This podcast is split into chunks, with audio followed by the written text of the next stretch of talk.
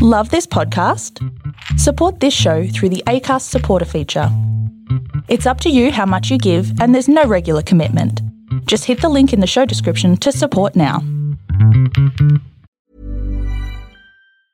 Hiring for your small business? If you're not looking for professionals on LinkedIn, you're looking in the wrong place. That's like looking for your car keys in a fish tank. LinkedIn helps you hire professionals you can't find anywhere else, even those who aren't actively searching for a new job but might be open to the perfect role. In a given month, over 70% of LinkedIn users don't even visit other leading job sites. So start looking in the right place. With LinkedIn, you can hire professionals like a professional. Post your free job on linkedin.com slash people today. Dun, dun, dun, dun, dun, dun. Good morning, good evening, and good night to everyone out there in the internet. Your eardrums are being assaulted by Lancing with myself, the weekly five minute podcast slash YouTube show where I take a time out of my week to talk about being a freelance game designer and creative, especially when you're low on spoons and low on cash. My name is Steve Dee I am from Tin Star Games. I make a lot of role playing games and small parlor games and party games, which you can find on my website, tinstargames.com, which I don't plug nearly enough.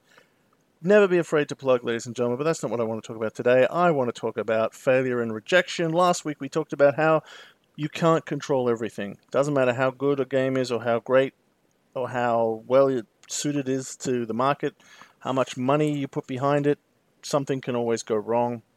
Um, and it might not find an audience. It might not succeed the way you want it to. Every time you're out there, you're pitching to an audience, you're pitching to companies, you're pitching to, to yourself, you're throwing ideas out.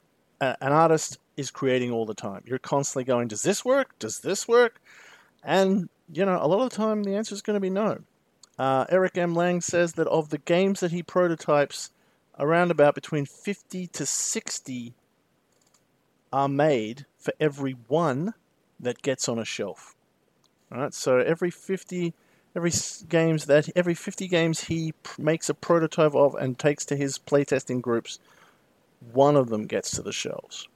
Uh, so you've got to be making things. You're gonna and you're to be rejecting them. You go, nope, that didn't work. That didn't work. That didn't work. Eh, it kind of works. You're to keep hitting this wall, and you're to keep sending games off to be published. You're to be putting games out there on the internet. You're to be setting up Kickstarters running your own business, whatever it is, you're going to be throwing things out there looking for some kind of return, response, publication, financial success, approval, winning awards. There's so many things. Being an artist is constantly going, do they approve? Do they like it? Do they like me? Do they like me? Um, and, you know, sometimes, like Sally Field, they like you. They really, really like you. That's a very old reference. Um, if you're a young person, go and Google that. Uh, look it up on YouTube. Awards are a wonderful thing. Being published is a wonderful thing. Success is a wonderful thing. It doesn't always happen. The regular state of play is failure, and it's going to keep happening. And sometimes you're going to really, really have a lot riding on that roll of the dice. You're going to throw something in there and go, look, this is the best game I've got. It really suits you. I really hope it wins this competition, you know, or it's you're got a good chance. You know, you're up, you get nominated, and you're waiting to hear if you win an award. You go for a job that you really, really want in a company that you really, really like all these things that are out there where you're throwing your your hat into the ring and you're rolling the dice and other metaphors, and it's going to come back probably nine times out of ten as a negative. So what can you do about that? How can you build a cushioning system? I talk a lot here about how to build up a social uh, and a societal and a psychological and emotional shells and build those strengths. And it's all about thinking about it in, in beforehand. So one of the best strategies you can do is every time that you go for something like that. Every time you throw your hat in the ring, I want you to plan for failure. Right? And what I do is I just have what I call future cake.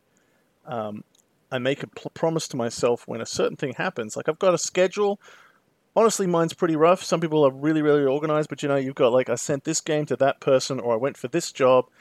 Eventually, I'm going to hear back from that. So I've got a little note, like you know, or follow up on this date. Somewhere I've got that written down or in my head. Next to it, in that list of this thing went to that person. I'll either hear, hear yes or no. I have, and this is what I'll do, and it it's it's a reward for myself. It's some sort of future cake. It's buy myself a nice meal. It's get a beautiful. It's get a cake. It's get some ice cream. Um, it's buy myself a new game that I want. It's go and see a funny movie. It's set aside a day to do to do something that's just for me. It's go and see a friend or my girlfriend. It's go and play with the dogs, whatever it might be.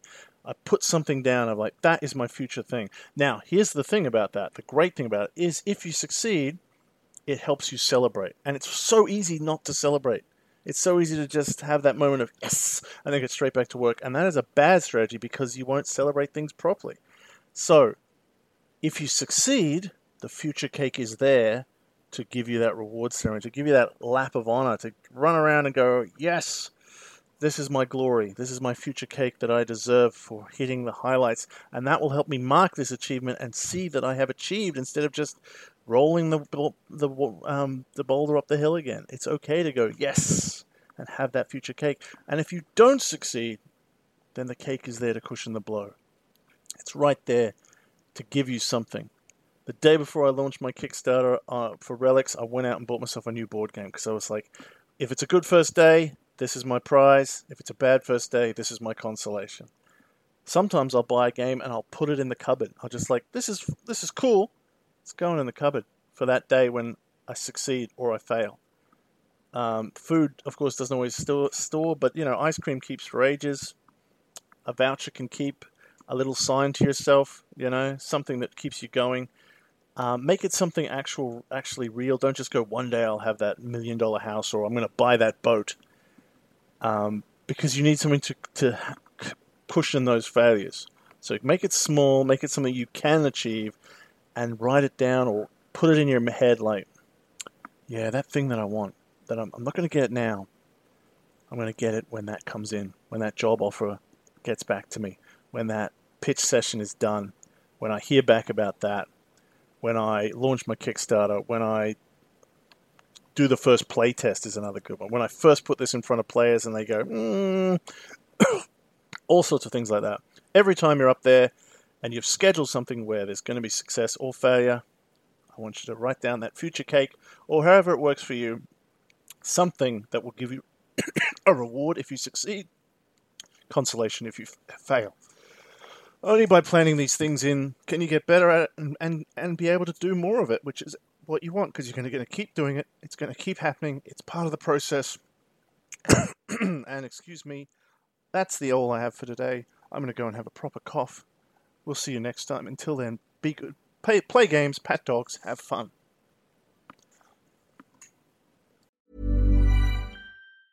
Hi, I'm Daniel, founder of Pretty Litter. Did you know cats tend to hide symptoms of sickness and pain? I learned this the hard way after losing my cat, Gingy. So I created Pretty Litter, a health monitoring litter that helps detect early signs of illness by changing colors, saving you money and potentially your cat's life. Pretty Litter is veterinarian developed, and it's the easiest way to keep tabs on your fur baby's health right at home. Go to prettylitter.com and use code ACAST for 20% off your first order and a free cat toy. Terms and conditions apply. See site for details.